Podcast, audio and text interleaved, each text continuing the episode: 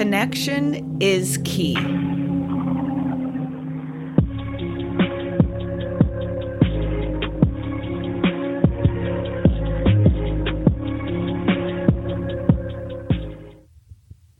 Hey guys, welcome back to Crime Over Cocktails. I'm your host, Tiffany, and today I have guest Mechele Wingle. Well, I want to say thank you so much for coming on the show. I find this is a very interesting topic. And mm-hmm. I think people might really benefit from this where mm-hmm. they probably never would have even thought of this. Right. I, I, I do ML, NLP. It's called NLP, which stands for Neuro Linguistic Programming. Mm-hmm. And it's a way of reprogramming those ideas that kind of take over that and we get through our understanding of through our experience and things like that. Well, I start out years ago, probably about 2014, started to dabble in a little, you know, just kind of hearing a little bit about um, like essential oils and things like that, and and kind of you know, and things my um in my marriage, things were starting to get a little stressful and it wasn't making sense this person that we that I had known for so long. In fact, I if I quickly tell the story, me and my husband were born on the same day in the same hospital. Like really a few hours apart. Yes. And then my sister was living in Japan and he was living in Japan when we were in high school and they met and we're just talking one day and and she said oh that's you have my sister's birthday you have you have the same birthday so she came home and said you'll have to meet him he's coming home you know the end of this year you, you should meet him sometime meanwhile we were both starting our senior year of high school and we ended up going to the same we ended up going to college for our senior year and we actually met each other on our own and just oh said, Oh, you're that person. Oh. So if there was any story that would act like it should have a happily ever after ending, it should be that story. But he was starting like to have some, yeah, he was starting to have, it was just starting to, just wasn't being himself. He was being very avoidant. You know, we can, you can go into attachment styles. He was being very avoidant. He was getting upset about things. He was struggling in his faith and all that. Everything just tore apart. His things just started to crumble in his life. And so I, you know, I just kind of looked for answers. We were going to the doctor um, on a regular basis to get him um, some medicine. He was, you know, very anxious and very depressed. And so we were go- we were on that um, trip you know going from and we had a great doctor and it was very very helpful but it, it, was it was something would be great and then it would last a few months and then it wouldn't be great and we then we'd try a new medication or or we would up it or add a medication and i think that went on for 5 years but in about 2015 it just everything kind of took a dive and uh, my mom had passed away. My oldest child had moved out of the house. You know, it was time to move off, leave the nest. And that just really kind of flipped a switch inside me because I things about my my identity was going to change. You know, my family was now going to never be different. It was just kind of this really hard thing to get to see him leave. And then shortly after my mom passed away, shortly after that, we found some sexual abuse in with one of our children. And then we my dad ended up getting remarried pretty quickly. And my best friend was diagnosed with cancer. So it was like bam, bam, bam all of these things. And you get to that point where you just think, I'll do whatever I gotta. I, I didn't care what I had to do. I it was spiraling. It was it was really rough. And so I went to my very first Reiki session. I had a Reiki session, and that was helpful. Driving home from the Reiki session was, you know, kind of a moment where I felt like I could handle what was before me. And within a month or two, I had signed up to take my own Reiki training and oh, wow. loved that. And um, so I went all the way up there. I have, I, am an official, my official title in Reiki is a Karuna Master Reiki Master. Karuna Reiki Master is what it is. So I went as far as you can go in that and I loved it. And I would recommend that training to anybody. It was really, really fascinating and really kind of gave you the fundamentals about you know these kinds of modalities it was it was very well planned out and had like a it, it taught it well where sometimes they they're just like hey here's what you do. This that one was very methodical and and taught the the concepts and worked you through all the different pieces of metaphysical healing kind of a thing. And and um sounds like you had a good teacher. I did. I had a good teacher. We i did a holy fire is the name of the the brand of reiki i guess it's called and it's the, through the international reiki. Um and it was it was really great. I i really liked that. And then i and then i did from there, from that training, I kind of, we kind of had this, she had what she called a Reiki retreat. And it was just all of her students from who, whatever year could come, to this little three day retreat. And from there, I met a man who was getting ready to do um, a shamanic walk. He had um, been in a car accident in the early 90s. His wife and son were both killed. He himself had seen her on the other side experienced that, had this near amazing near death experience. His name is Jeff Olson. If you look him up, he's his story is amazing. And when he was on the other side, he felt nothing but love and care and connection with everything. And you would think you would come home. And that's what's amazing about these experiences. You think you'd come home and then everything would just be beautiful in your life. But it kind of it kind of threw him for almost 10 years because it was so different than what he had been raised to think you know was supposed to be right. like you're they're supposed to be very distinct differences for different people who are doing different things and he did not experience that so through that 10 years of trying to wrap his head around the fact that he was worthy of love and and, and understanding and connection right he had been um, kind of adopted through some native american tribes and learned their shamanic ways and they had came to him and said it's time to to gather a tribe and teach the people that are ready to to come. And so I took that first shamanic walk with him and it was a nine, eight, nine month walk of just it to me it just seemed like I it tore everything down. I had to tore, tear everything down to the bottom and build up what was mine to have, you know, to really look at things. And I learned eight month.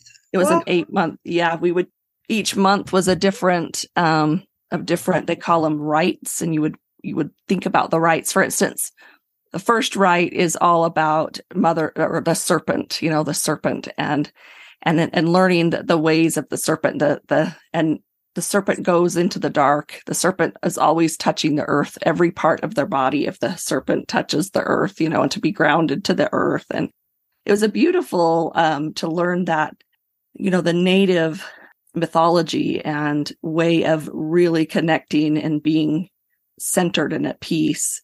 But the other thing that the serpent does is it lets go of, it sheds its skin and lets it go. And so it was a month of letting go and it was just on your mind every single day. And we'd get together and it was just, you know, it was just so therapeutic to, to kind of let everything go, to recognize what you were holding on to. And even if that was whatever that was, whatever that was, you know, but you all of a sudden shined a light on all that you were holding on to. And it just became this month after month building upon each other to kind of learn through all these rites and very similar, you know, you can lay that right on top of the chakra system. It's, it was really kind of amazing how these ancient um, practices really speak the same symbolism. They might have different language, but they speak the same symbolism. And and so it really worked well with all the stuff I had learned in, in Reiki and all the, I'd taken a, um, it's a master energy healing uh, certificate and all the same, you know, very, very similar. So I began, um, after taking those things, began seeing clients. And then I, uh, my partner, actually, who was my teacher in my Reiki teacher, we be, actually became business partners oh. and started what we call the Wholeness Network. And the Wholeness Network is uh, the idea is almost like it's like a Netflix for wholeness, for wellness. And our idea was sometimes, you know, in between even my own sessions, sometimes you're just having a moment and we, we have a library of videos to turn to. There's tutorials, you know, so I have a bunch of tapping tutorials that you just, you know, it's like, I'm feeling this feeling. Okay, put on that show and tap along and kind of work through it.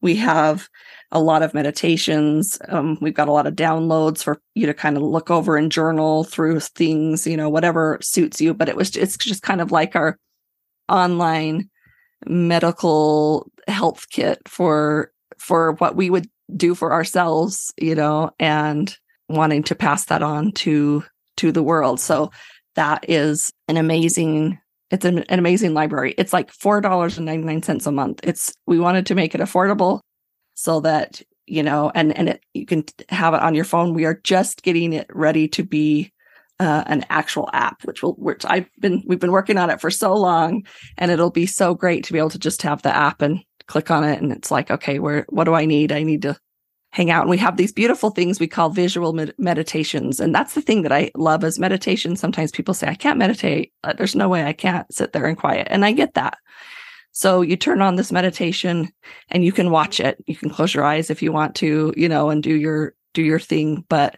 it's just kind of a way of it's like a baby step into meditation or into mindfulness to just stop and and just spend a few minutes. And by the time you're done watching a five minute visual meditation, I, I, you know, I guarantee you feel a little more relaxed than you did before, you know. So I think we could all use that.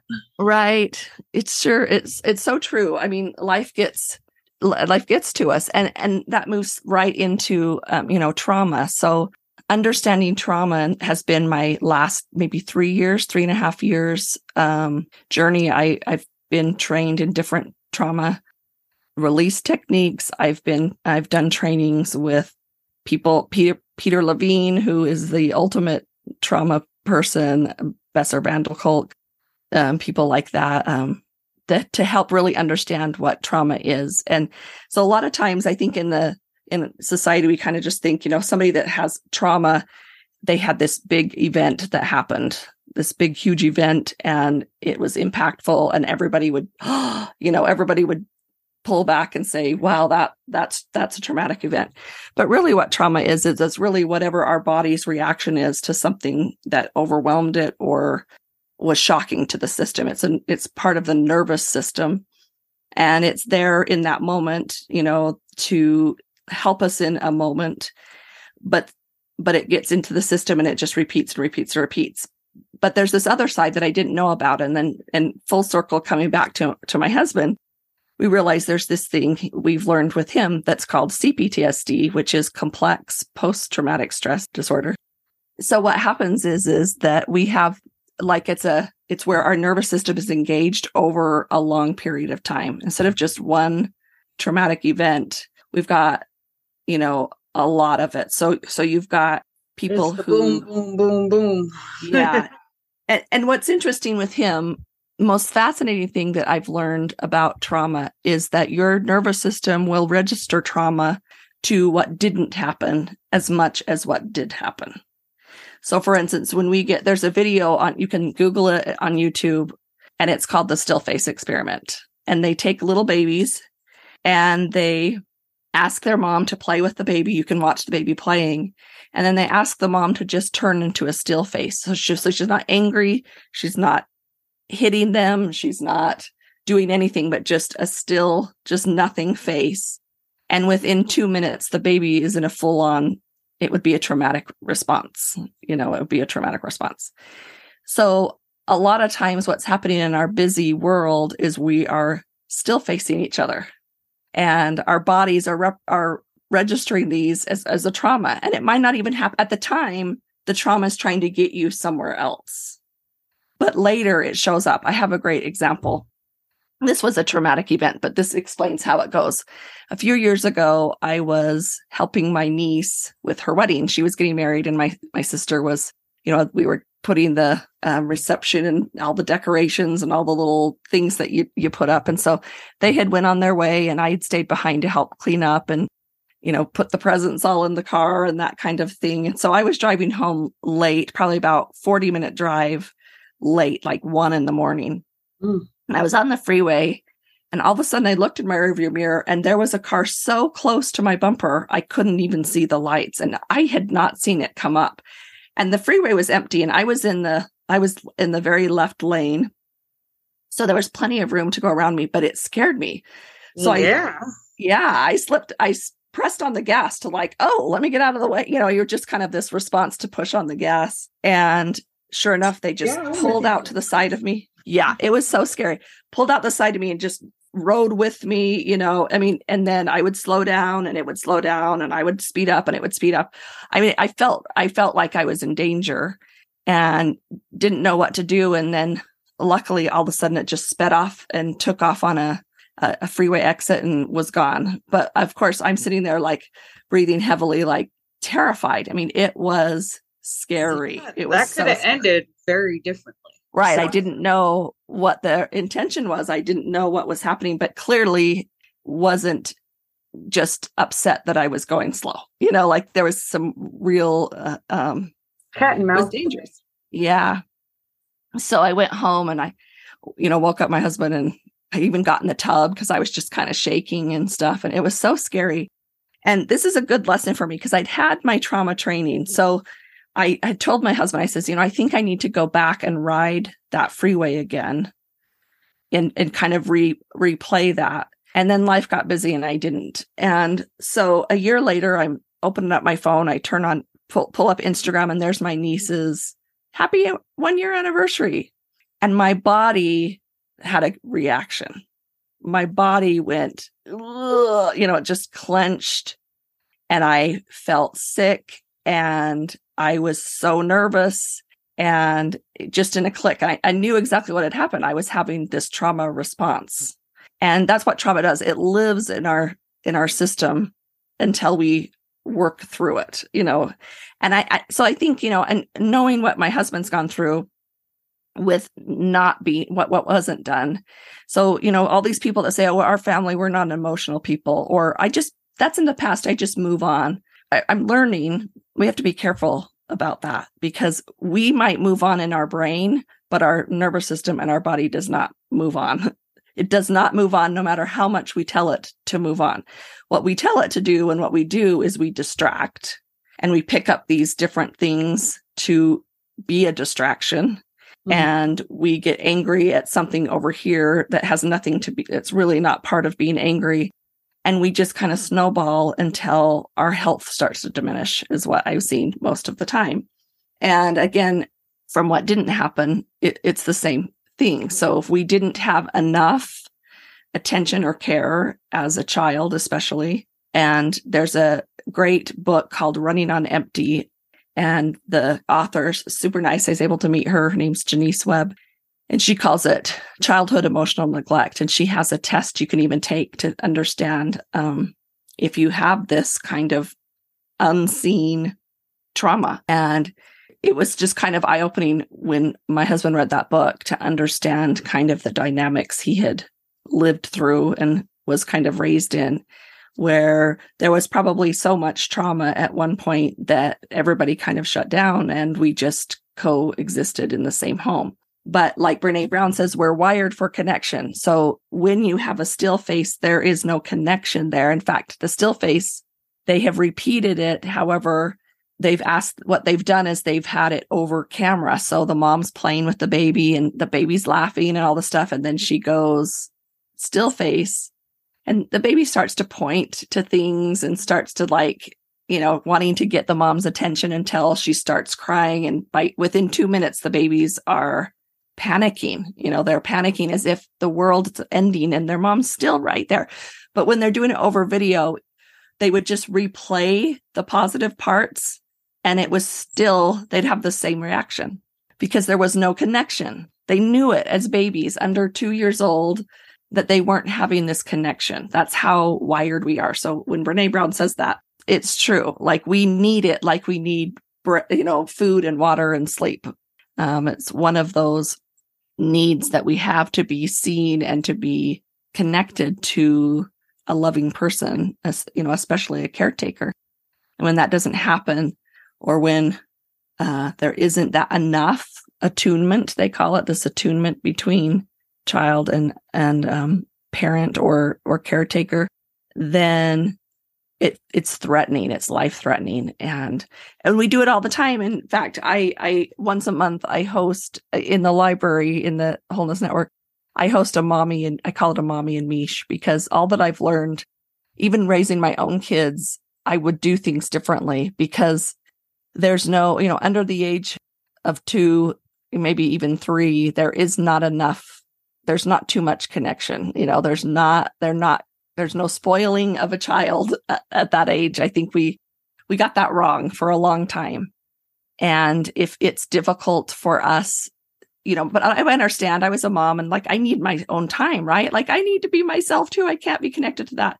And so that's what this is about is how do we kind of uh, for myself I I want to support moms enough to where I can help them be able to do what they need to do or to to get a good caretaker or to at least be aware of of what to to do when you're in your child's presence you know but but really to support the moms cuz you know it's hard so it's a place to say hey this is hard and what do I do? You know, or, you know, all the questions that come up. It's just a place to have support and a place to learn and grow, but also to be able to say, I don't like this sometimes, or I want, what do I do when this happens? Or because that's just the way it is. And so, and I, as a society, we don't support moms as much as we, as much as I, uh, doing my research or learning what I've learned, I, I just think, wow, that should be all hands on deck when a new child comes into the into the world it should be because it it supports us all you know if we've got healthy people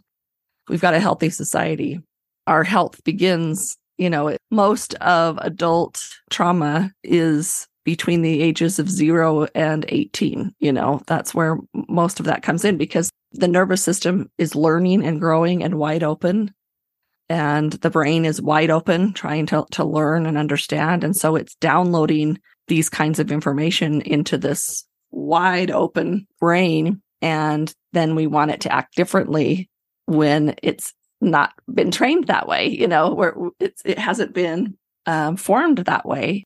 And so it really, the CPTSD is really, they, they consider it even a brain injury because the really? brain has been um, developed differently. And the brain is plastic they say so we can we can shift that. And that's one of the things that i loved about learning nlp which is neuro linguistic programming it's a it's been around forever there's a million different people that do it and a million different ways of doing it a lot of sales people use it but it's just understanding the way the brain works in order so people like with sales they'll they'll use it to to kind of get people to say yes, right? You know, so, but for me, um, I've used it in clients to help them reprogram these difficult times. So I had one client who was struggling with some betrayal trauma. Um, her spouse had had an affair and it was so difficult and she couldn't get over it. And we're still even working through it, but she, she would, you know, she's very nervous and jumpy all the time. And so we did this technique where one of the things that she struggled with is when she would go to do laundry when she would be doing his laundry he would she would get triggered and she couldn't finish so we were able to go in with nlp and reprogram that and within just a few minutes it was wild that she, she you know she, but later she's like wow i don't that doesn't bother me anymore.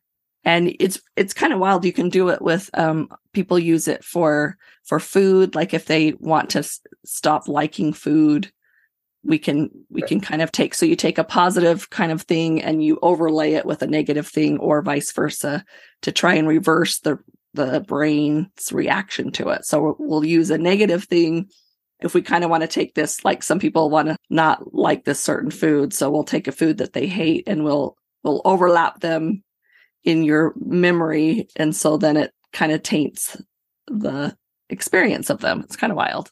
That is freaking bizarre, but it's so cool. right. Right. That's been a really cool little new technique I've been using in understanding how because you know when we to, to create a memory or to create an experience you know we have these different um, sequences of what we do. So for myself, I talk about the mental, emotional, physical, and spiritual bodies, these parts of us, you know, and our mental body is the part of us that are all of our thinking and, and our beliefs about things kind of happen in this mental body. We've got our emotional body that are kind of our emotions and they're they're kind of different. Like if we're having a thought about something, we'll have an emotion because of that thought, but they're kind of different, you know what I mean? Or we'll have an emotion about something and my thought behind it is way different than somebody else's thought about it, you know. So we have it's almost like these different pieces and then we have our spiritual body is a lot about these parts that are non-physical, you know, these the connections that we have, the meaning that we give things, whether that's you know, sometimes we find meaning in um, spirituality, but sometimes we find meaning just in, how I take things. You know, something every day can have a different meaning for me than it does someone else. And what's interesting is when I was kind of working, you know, kind of because I would just kind of get this ideas, you know, this this aha moments, and I journal a lot, and I I feel like I receive a lot of downloads. What was really interesting was when I sat there for a minute, I realized that all of these things, our thoughts, our emotions, all those connections and, and meaning. How we experience them is through sensations in our bodies. Like that's how we are actually experiencing, not to mention the fact that our body takes in information from our senses, right? So it's a physical, we're having a physical experience when we're having these these things that are all a mix you know you don't have a thought you don't have an emotion without a thought really and you don't really have a thought without some kind of emotion and they're different you know they they're kind of independent uh, because one person like i say one person could have this thought but have this emotion one person could have this emotion but it's tied to this thought. So they're kind of independent Everybody but they things from yeah their own view. Everyone yes. has eyes. Exactly you got it and but, but how do we know that's what's happening? It's really through these sensations in our body. And i also realized that so much of us are disconnected from our bodies. I think number one because there's a some kind of standard our body's supposed to have. And when it doesn't fit that standard we disconnect. Or people think their bodies are bad or ugly like i say or or you know will be nice some point you know like it's this you know my body will be I'll, i like my body if it was this well that's a disconnection right? That's a disconnection.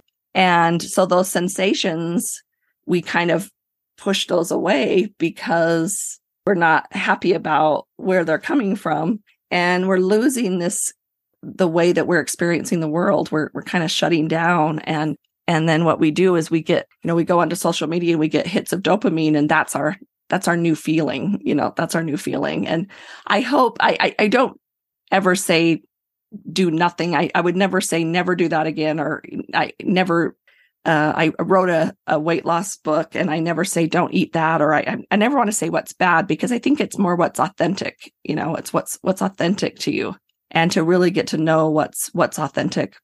And sometimes we we don't know because we've got all this this layers of stuff in the way. So we got to heal things uh, I talk about that. I'm like, what if weight loss was more of a healing journey than it is like, because all we have right now is we have a, we fight physical. We really punish the physical through restriction of food or, or exercising, you know, b- breaking down cells to try and build them up. Those are helpful.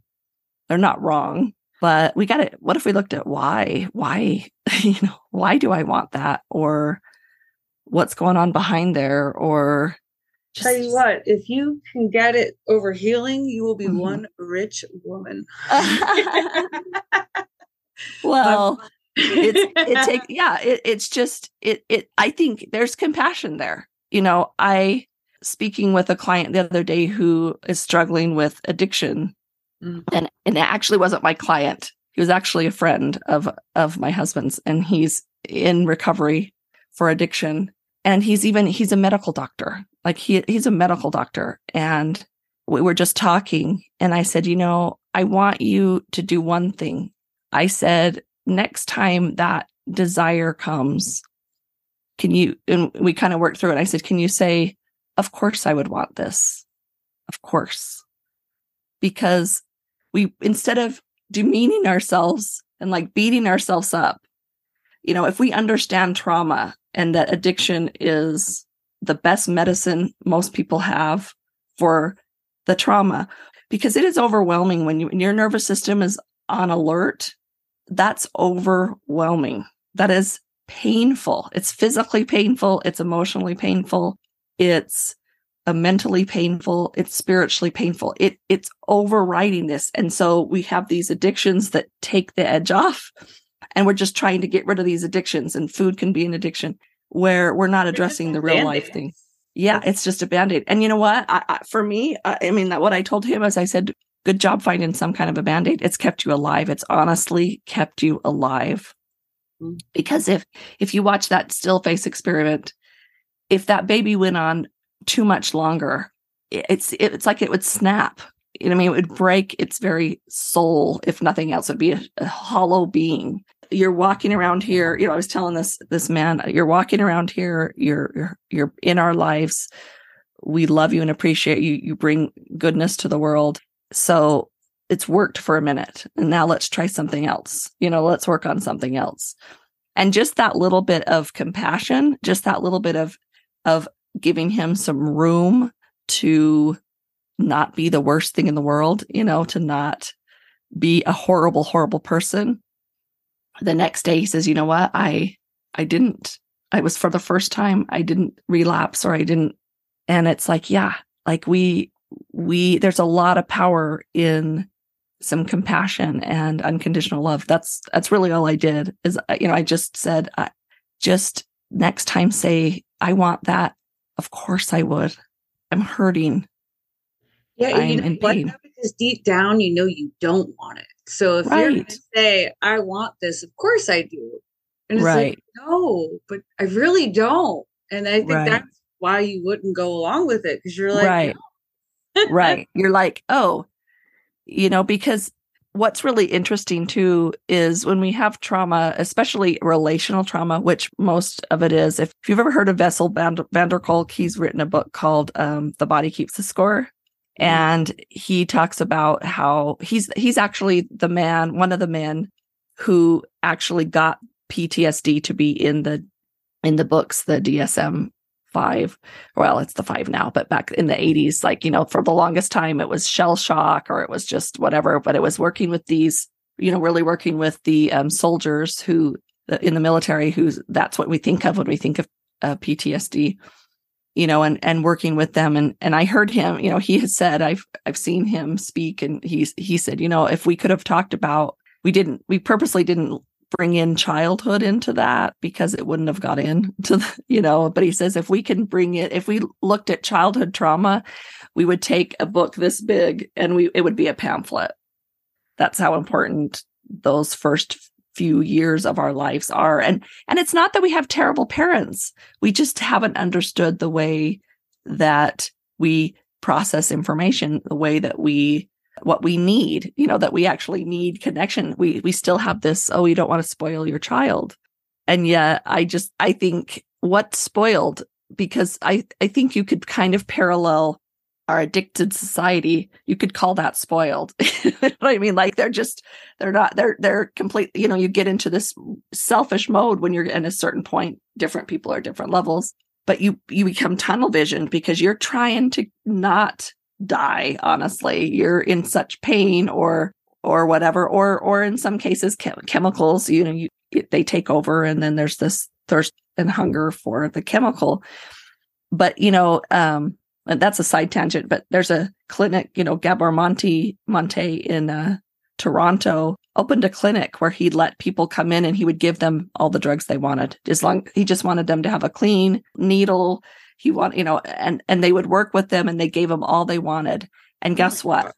Most of them quit drugs because they had unconditional love. You know they, there just wasn't that fight against which if you think about that fight like that's what's happening in the trauma. You're it's like you're drowning right? And so that fight that is there and it doesn't and what happens is is we feel uncomfortable when we don't have that fight is really what's going on. Because we were born that way. We were our our brain was developed under those circumstances so that stress or that heightened uh, hypervigilance or or whatever gets programmed in and so now it's like that's the normal level like that's what the body thinks is normal because that's what's happened exactly just like if you're in an abusive relationship you get kind of used to that so right. say then you date a really nice guy you almost are off put by it because you don't know how to take it. A hundred percent. That's exactly what that's exactly right. It it's it's scary and painful to have healthy relationship because it's not normal. It's not normal for you. And So, how do we expect someone to just on their own flip that switch and say, no, that's a healthy person? There, it doesn't, it's not a mind issue. It's not a cognitive thought process. It is a nervous system response. So we we tell them, you know, you, we tell each other, oh, it's fine though, it's fine, okay, all right, and then they're right back because they're responding to this nervous system thing. They're not having a process of thoughts that says, well, this, this, and then this, and then this. Like that, they can do that. but until that nervous system feels calm and at peace, it's going to have a reaction. And when you think about trauma responses, it's important to understand the responses. You've got fight, which is anger or fight or move into the situation or overpower or things like that you know think about those things. You've got flight or fight flight you know you check out leave um whether you leave physically and run or whether you just check out you know or begin to make space. You know it's like you make space with the other person and that and that can even be like oh you, you know you, you make up excuses why you can't make appointments and those things like that. You're you're flee- fleeing right? You're you're moving away. You've got freeze which is uh you know an important one that sometimes happens for us women especially just freeze we go speechless right? That's the i can't even speak. It's like can't freeze. Move. you can't move. And so what does that look like out in the world? Like you know we stay home in our homes don't go out of the house and isolate right? That's a freeze response. And then we have the last one which is appease which i wanted to bring up or fawn. People call it fawn. But like you were saying sometimes we in abusive relationships this is what's really hard. Somebody can a perfect abusive relationship is when you've got two people one's having a fight response and the other one's having an appease response. That is going to be a, a long lasting relationship that is very very unhealthy. And they're both having a trauma response. And mostly again women are mostly in this appease.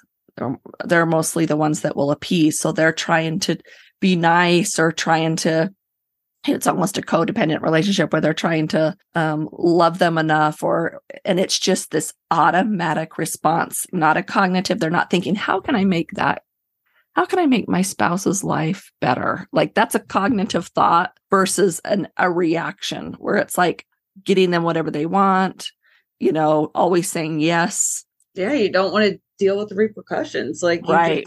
you'd rather just do anything and everything they say Right, right. And and so you're having a trauma response. You know, you're not cognitively thinking that you want to stay your your nervous system has made a judgment about the survival options and has chosen the one that it thinks is the best and it happens in a moment and it's there for a good reason. But when it gets stuck, when it gets stuck on or when it gets uh, ag- aggravated or or triggered, you know, a lot of people that that word triggered it's kind of becoming no big deal but it's a big it's a big deal to be triggered. It it is not once we are triggered then to be able to back pedal on our own I, I don't know. I think it's almost impossible uh, you know we we i think we manage it through things that in other you know, depending on what it is, would be considered an addiction. You know, it's something that distracts us and moves us into a different place that's unhealthy. That can be food, that can be Netflix,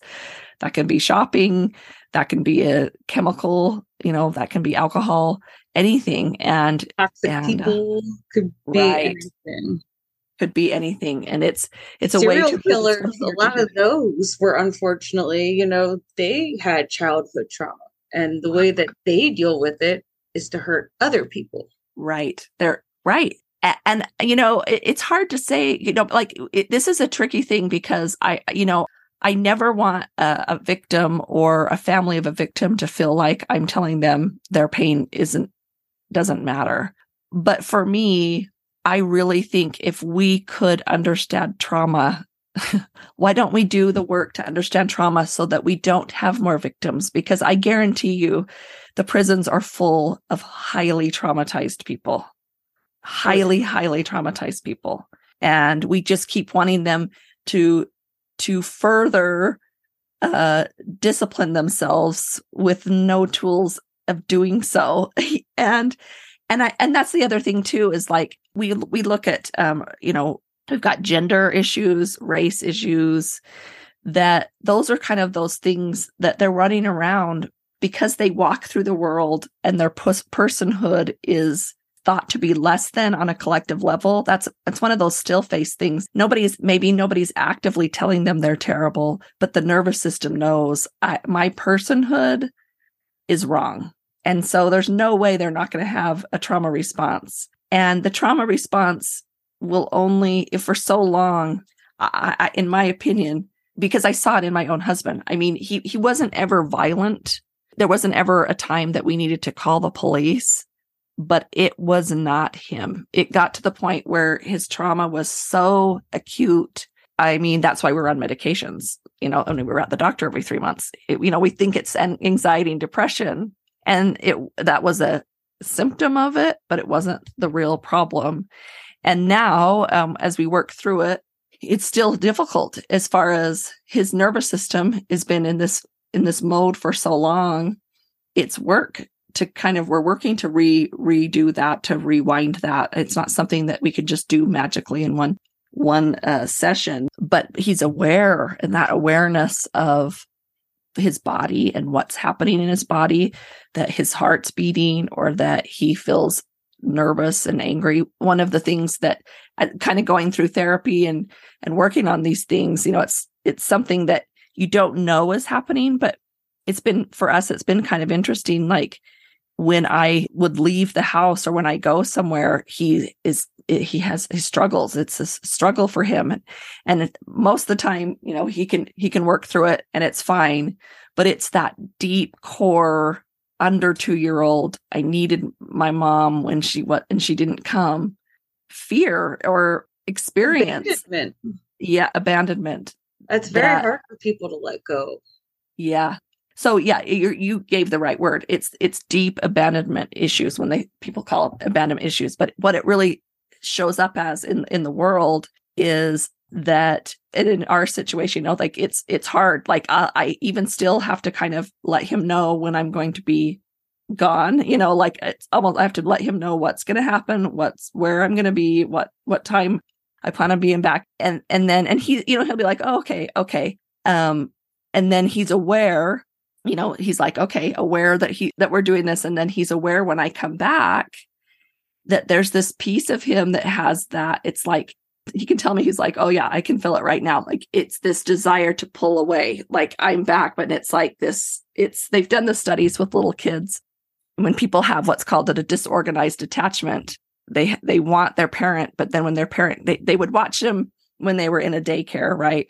And you know they they would scream and kind of cry while their mom was gone and then when their mom would come back they would ignore them like they, it's like they're having a little attitude you know or whatever.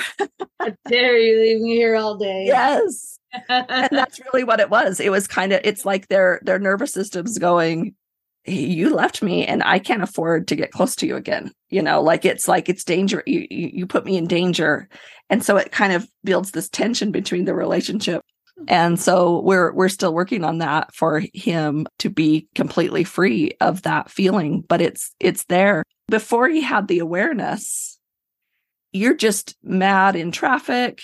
You're just mad that I didn't, you know, like he would maybe he would be mad at me if I, you know, left the toilet seat up, you know, like those dumb things that's it comes out in little teeny spurts to kind of decompress, but it's nowhere near the problem it's nowhere it's not the real core issue. And so just by him having awareness about what is going on has been you know life changing for our relationship able to work through those things and to to sure. see those things and to really calm that nervous system to to to feel it. But and i think we'll get to where it's more of a memory you know it's further back in time. Baby steps um, little yep yep. And it'll be it'll be there but it's it's the awareness the awareness for him of the fact that his childhood wasn't all that he thought it was. He'll tell you right now if anybody says oh i had the great childhood he's going to be very suspicious.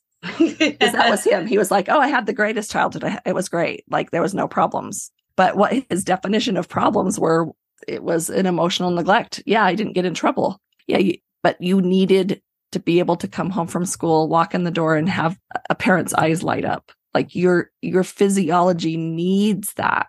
It needs to be important in the world. It needs to be valued. It needs to be that like again that personhood needs to exist and be enough in the world. And i'm telling you you know people that you know I, I like i say it's not like it's an overnight thing but i just wonder if we start to put into practice some of these important uh, if we all work together as a society to say hey this we gotta in order to empty the jails we're starting under five you know we're starting eight and younger or whatever you know and and if we do the work there we will not have the jails full of people. And that's the thing is like what it does for me is yeah then i'm not a victim of a crime because we have people we have a system that understands how humans work and what they need and then we don't have it's possible at some point that becomes less of a problem the united states has the most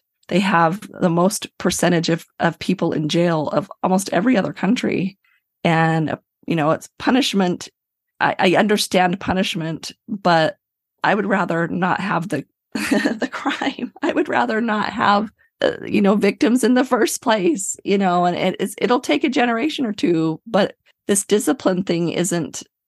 Are, are they're getting fuller and fuller right the jails are getting fuller and fuller it's it's not a deterrent like we really want it to be and if we understood i think the trauma responses and it could change. I just think it could change.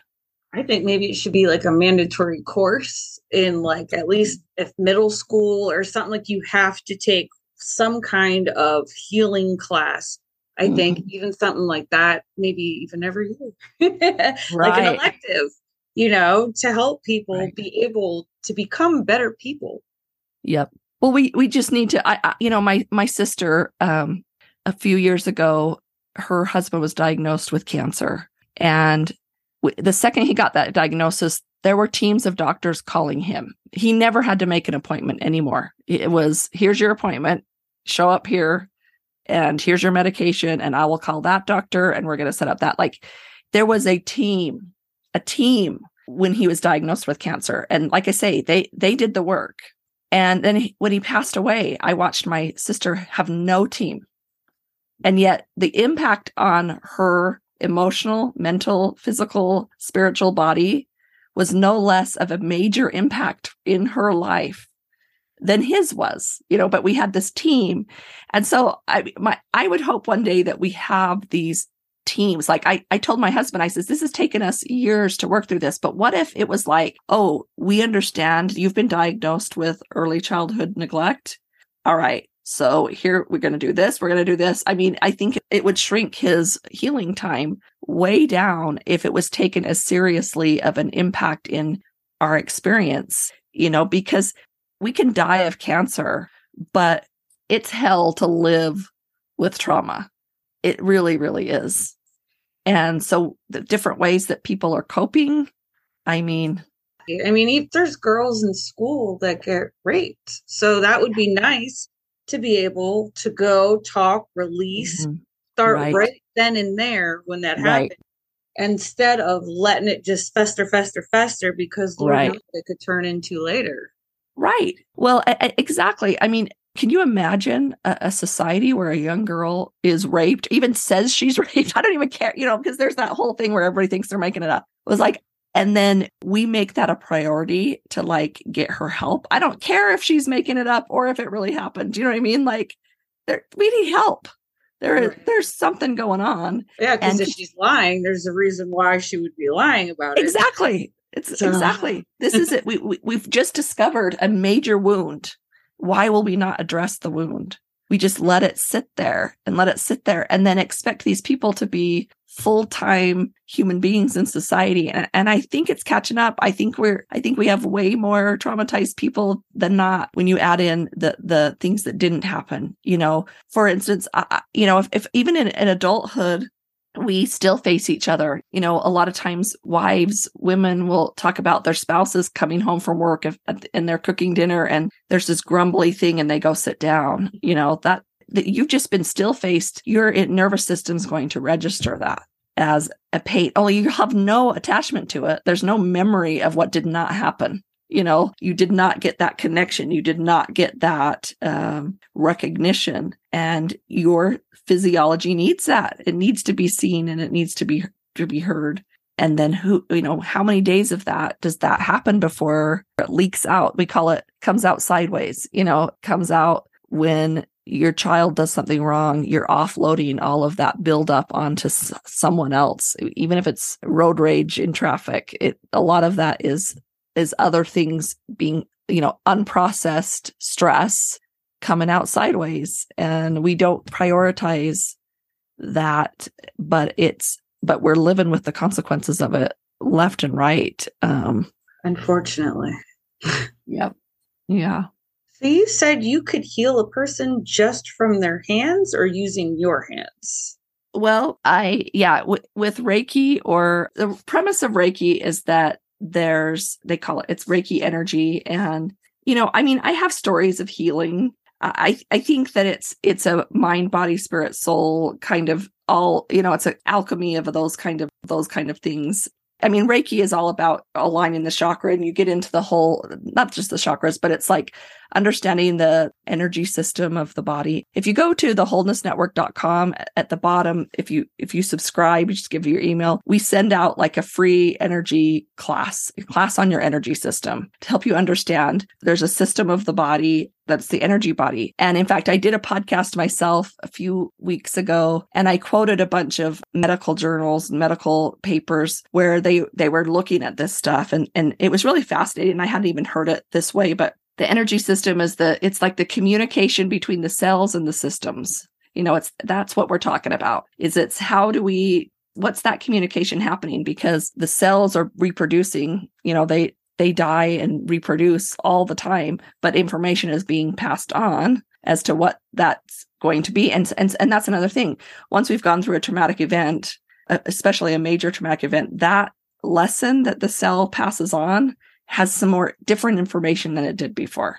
And it's going to include some things that we don't want to be there, some um, dis-ease or the living without ease. It, like it's just the way that it is. So so the energy system is that communication between those two. And i talk about it in that podcast that you know that's what when when we're talking about energy healing or energy work or things like that it's the it's the middle ground between the dis-ease and the cure and each individual has this no man's land in the middle of there that's full of uh, lots of tra- like traumas or stressors or things like that. And if we can work through those things then maybe it doesn't get through to the other side to, through disease. But you know I, I do have my good friend was scheduled to have surgery. She had burst her eardrum Ooh. and and went to the ear nose and throat doctor and he's like you're an adult. This is like a little kid thing. What what's going on? And and she did have some some stress. You know she'd been she was divorced and had a lot of anger thrown at her right? So we could we could look at it from that angle. So they scheduled surgery. She was needing to have surgery. It was hard because she's a single mom and she does hair. So the finances her deductible is going up in january. So she was scheduled to have surgery. I think it was like last week she was scheduled and i was going to go up and help her. She she does my hair and she's my good friend. And i was going to go you know sit with her after her surgery hang out with her for a day and just wait on her we just talked as she was doing my hair you know what what's your intention and what does that look like? And my intention sitting in the chair i didn't put my hands on her but i my intention was to send you know was to was to be in reception of healing i guess you could say for her. And you know i didn't i just asked her questions and and believed her when she says i think i just want she was determined. She's like i want this to be healed. And and i just allowed that to be so. I said okay let's look at let's plan it you know let's look at it. And we just we just simply talked. And you know and, and of course it was like oh that would be you know that would be amazing. Like yeah i think let's let's try it you know and and sure enough you know I, I like i didn't i didn't feel like i said to her okay you don't ever you're gonna not have to have surgery. But when she went in to go have her pre-op she was just still not wanting to do it and telling the doctor like isn't there any way this can just heal on its own? And he says no we've done it for months. We've done everything we could do and it's just not going to happen. And so she went to go sign the paperwork and she's she just looks at him and he's like let's look one more time. And when he looked he said what in the world? It's it's healed. You know like he's like, I guess we'll see you if you ever want your tonsils out, you know. and, and she was able to drive home and called me and she's like, it's it's healed, you know. I very much give the credit to her, you know, for her intention, for her healing her own body. I mean, even the doctors, they intervene, but it's the body that does the healing. It's actually the body. And in certain circumstances, can we facilitate that? You know, can we create conditions where an individual feels, you know, creates an experience where they can do that where they move into that space kind of connect those dots about what this what's happening what could this be telling you? What is the message that this this hurt is maybe telling you? You know what is that? What's the what when we were in ease when we were living more in ease which is more just about being able to to maneuver through life. It doesn't mean we just sit there and everything's fine but we have the ease. We're just in a little bit more of a flow you know what does that ease look like and, and see what that looks like. That's why we called we love the word wholeness and we call it the wholeness network because wholeness is is an interesting thing if you look it up. It's both this whole we're always whole and yet we're always uh, moving toward wholeness at the same time. It's kind of this perfect um, duality of we're always whole in every moment and we're always moving towards wholeness. We're always that's just the ultimate growth. So there's people I've known that they are dying, but they are very whole. Our bodies do break down. They do have to go at a certain point when we have these uncomfortable times, these hard times. So when we have these pieces of ourselves that we just seem to effort through, we know there's been some kind of a wound and that's where we need to go and find those those pieces and it happens all the time there's i still go have sessions you know i still have times where i'm not okay and I I need support, you know, it's and to try and let go of this idea that we're broken. I to me that's been my hardest thing about getting clients as people is you got to be kind of on rock bottom before you admit there's a problem, you know, before we want to say there's something wrong. And it's too bad because it's just the nature of humanity to the way we learn. We bump into people, we have hard times, difficult things happen, you know, and it's okay to make them a priority. It's okay to not have to, you know, pick ourselves up by the bootstraps and power through. There's, I just think that's, it's just kind of like, I don't need to eat. I can just live off of water and bread. I can do it. I can do it. Like there's no need. Oh, I don't need, I don't need all of that good food. I just need what I need to survive. Like we're doing that emotionally all the time. Yes. And there's just no need. There's no hero hero. It's just, oh, that's just in the past. That doesn't bother me. It it does. it's bothering you, and then you're bothering me. bothering uh, and uh, it's just a different way of, you know, it's the generations for the longest time. It's just put your best foot forward and so we don't want to think about having our wounds but yet man if it was a physical wound, you wouldn't think twice about going and and t- you know you break your leg. You don't sit there and think, ah, I can do right. it. You know, you go get help, whatever that looks like. And sometimes that help looks differently. Sometimes that help is alternative versus just the regular. And that's where that's where I come in. And it's been a hard journey because I I was a very mental, um, left-sided brain type of person. And I, when I did my Reiki, I'm like, I told people, I'm like, I'll never do Reiki. It's, it's too touchy. and so I've learned to never say never. Uh, every time I've kind of told myself I would never, it ends up being what I do next. But it's been just, you know, amazing, amazing to see the potential of human beings and the gifts that they have. I think we're so much more gifted than I'm talking about crazy, crazy things that you think are like just in sci-fi movies I've seen experience you know it's been it's wild. It's just wild what little young kids i you know and and when we start to ask questions that's why i love working with kids. I because there's an impact. I'll share a story. I had I've had two of these at, at this extreme where two little girls about the same age, seven, they were at the hospital, at the doctor, at the children's hospital every week getting help. They were in a psychiatrist. They were, they were in a psychologist's office. They were, it was like, what do we do? The, the moms are coming to me with like, I, I this is overwhelming. I don't, I don't know what to do. And in both cases, when they came, you know, I just sat with them for a minute. You know, there's just something about sitting with someone and and believing their story. You know, I tell the story. I there was this young girl. She she was seven, and again, yeah, she was just having all sorts of problems, and so her mom asked me to come and and I was just kind of doing Reiki because I just I thought maybe I would just be kind of a support to just kind of help her relax, you know. And she loved unicorns. She loved unicorns and she talked about them all the time. In fact, I just saw her a few days ago. It's been a couple years since I saw her and it was it was a fascinating conversation. But and she's still just this young little girl that just loves unicorns, but I I told her I says, you know, close your eyes and I just want you to go into that world and tell me everything you want to tell me about unicorns. She was it was the first time she'd really been excited and she said, "Oh, they're oh wow. And she just kept like talking to herself like there's just so many and oh oh and ah like that's what she said the whole time. She was just like like grinning from ear to ear. And you know and i i had I'd asked her at one time i said so if they kind of wanted to be human like could they? Yes but i love when they're the unicorns I love them. And she was like, Oh, there's like, they're having this little party. And she was just describing these scenes of, Oh, they're just, lo- they're hugging each other. And she says, Oh, there's two of them here that love you. There's two of them here that really like you. And I says, Oh, yeah. She's like, Yes. And she says, Other names are Goldie and, and Candy. And then she starts laughing. She's like, Oh, I mean, she likes candy, you know.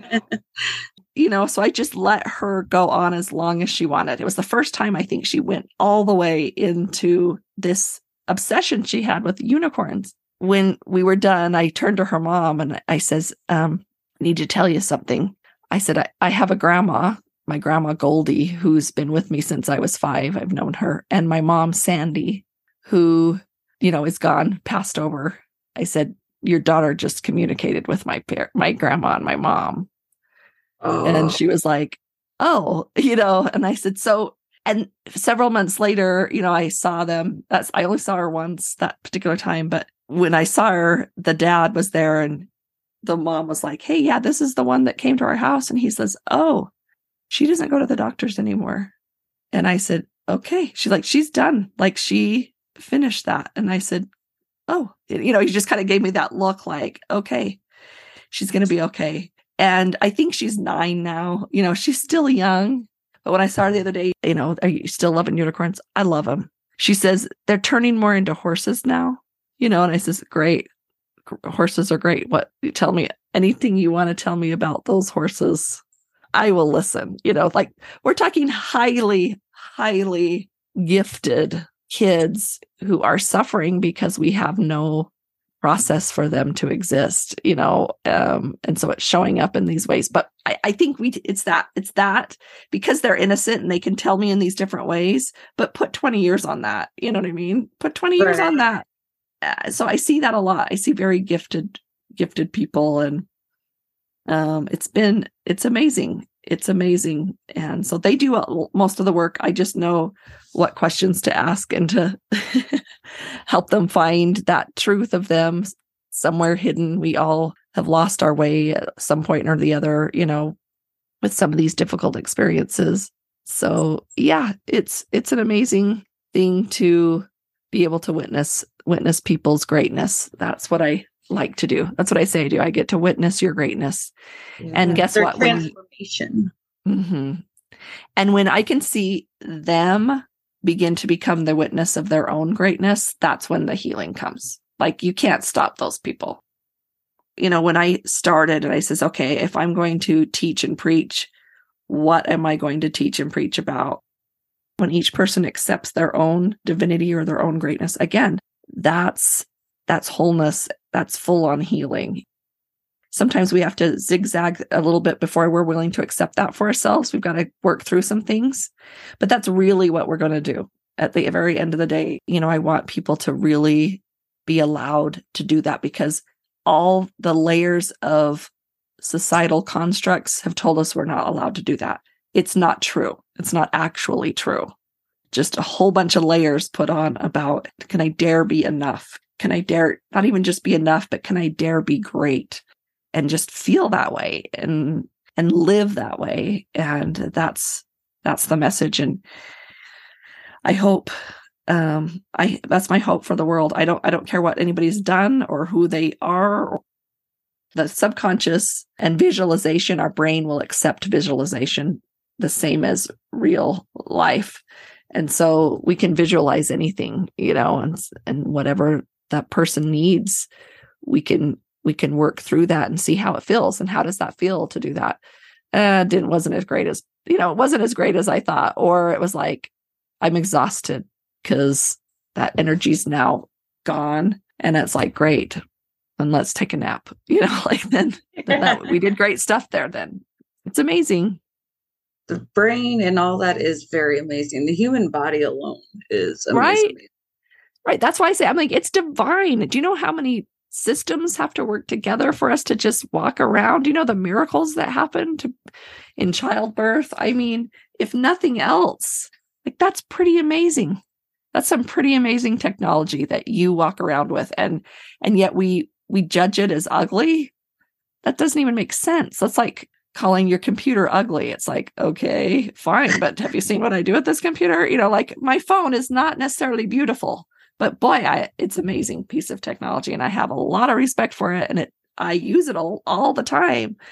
We get stuck on looks or expectations or people are at their core amazing. I've never sat down with somebody and they've told me their life story and I say, like I've said before, of course, that makes sense to me.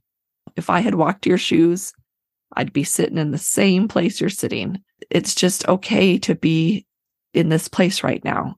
And now we can move forward and we can do something different. We can find patterns and and things in your thinking or in your emotional state that make sense. And we're going to keep digging and uncovering until you say you're okay. Everybody's journey is different.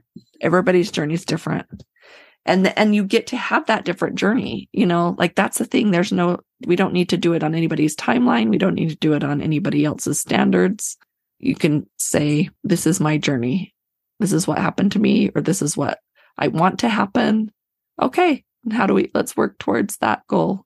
Or let's look back and see what we need to do to fix that. And it's powerful you know it's that's that's my my word is empowering. I want to empower people is what i like. My life's goal is is to empower people to accept themselves fully 100% and work through the things that are in the way of that because that's it i find you very inspiring and empowering so thank you thank you i appreciate that i answered the call to to to share so I really appreciate the opportunity to to talk with you and to share a little bit of what I know. Every time I get on and talk with someone, it's a whole difference. Everything I it's like we go in a different direction every time. There's so much. I could talk eight hours straight, I swear, about these things. I could There's just, a lot of places to go. There's a lot of places to go. And yeah. And I I and that's the thing is different people have different meanings about what they mean. So it's like, okay, let's let's hit every single one. You know, they're all valid my goal is to find that connection in a way that you know when the other person goes oh i can do that oh i can do that i can do that and get rid of willpower. Like i don't like willpower. I don't like that word anymore. And it's weird because like i like motivational things but it's like you know i'd much rather have the person empowered to be like yeah i can do that versus this tension you know like pushing myself to do it or i'm just willpowering my way through. I think there's just a better way. I do. I think that that will, as soon as that willpower becomes difficult, like there's there's there's a wound there. You know, there's there's healing to be done, and it's not hard to happen. It's gentle and it's important. Very. Important. I agree. Very much so. Yeah. We all need to find our own journey and take care of ourselves. Yes. yes. Mind, body, and spirit. That's right. Mm-hmm. They're all important components and they're all going to look different. They're all going to look different. And that's okay. Yeah, that's what makes you you. Yep. Right. The magnificent you that you are. Well, thank you so much. Do you want to tell everybody where to find you? So yeah, so we our podcast is called the Wholeness Network Podcast. You can go to the wholenessnetwork.com. So that's wholeness uh, W H O L N E S S. Sometimes people can't hear that word very well. And then you can catch me at mechellewingle.com. It's M E C H E L L E W I N G L E. Um, dot com. And on my own website i have this um, free manifesting kit. It's really kind of cool. It works you through um because I, I i talk about how when when you're manifesting something really what that is is flow. You got emotional flow and mental flow. And when you're in mental flow and emotional flow, that's manifesting. So it's a really cool um, workbook that works you through the getting and learning how to get into the flow. And there's a, in fact, the whole section on the mental is the NLP. It's a whole NLP kind of, uh, kind of like this. It's, a, I think it's three or four pages that kind of works you through some reprogramming of of these mental thoughts so that you can find your flow. And that's what manifesting is. So that's just kind of my free gift on my website, which is kind of cool. So yeah, mechellewingle.com. And it's it yeah it's awesome i love to connect with people you can reach out to me at Mechele Wingle on instagram and facebook you can find me both there and i, I post quite a bit and i am trying my, my posts are mostly trying to be uh you know inspirational or motivating so that's what I do, not just telling my my life, but to also really kind of make people think and feel for the better. I, I hope. But yeah, on Inst- Instagram, it's just my name, Mechele Wingle. You can find me and follow me there, and and I have freebies once a month that I give away, so it's kind of cool. I'm gonna check it out. Check it out. Absolutely. Yeah, yeah, I've been trying to post more motivational things as well. Try to get as much out there as you can. Right. Yep. Yep. I love it. Well, uh, yeah, I'll have to catch you too. I'll I'll get on there too because yeah, I like that's what I have to use it for. I have to keep myself going, like that up, uplift. If because it's it's a, uh, when you get down the rabbit hole of negativity, it's it's mind numbing and it's not yeah. good for me. So I love a good, positive, you know, friend. yeah. Yes, they're they're important. yes, yes, awesome. But yep, that's me. All right, perfect. Make sure you guys check that out. That's pretty cool.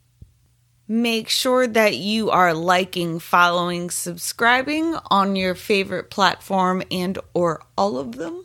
Leave a 5-star review on Spotify. I did find out that you can only do it on your phone, not on a laptop. If you haven't checked out my website yet, crimeovercocktails.com, check it out. All right, you guys, we'll talk crime another time. Bye.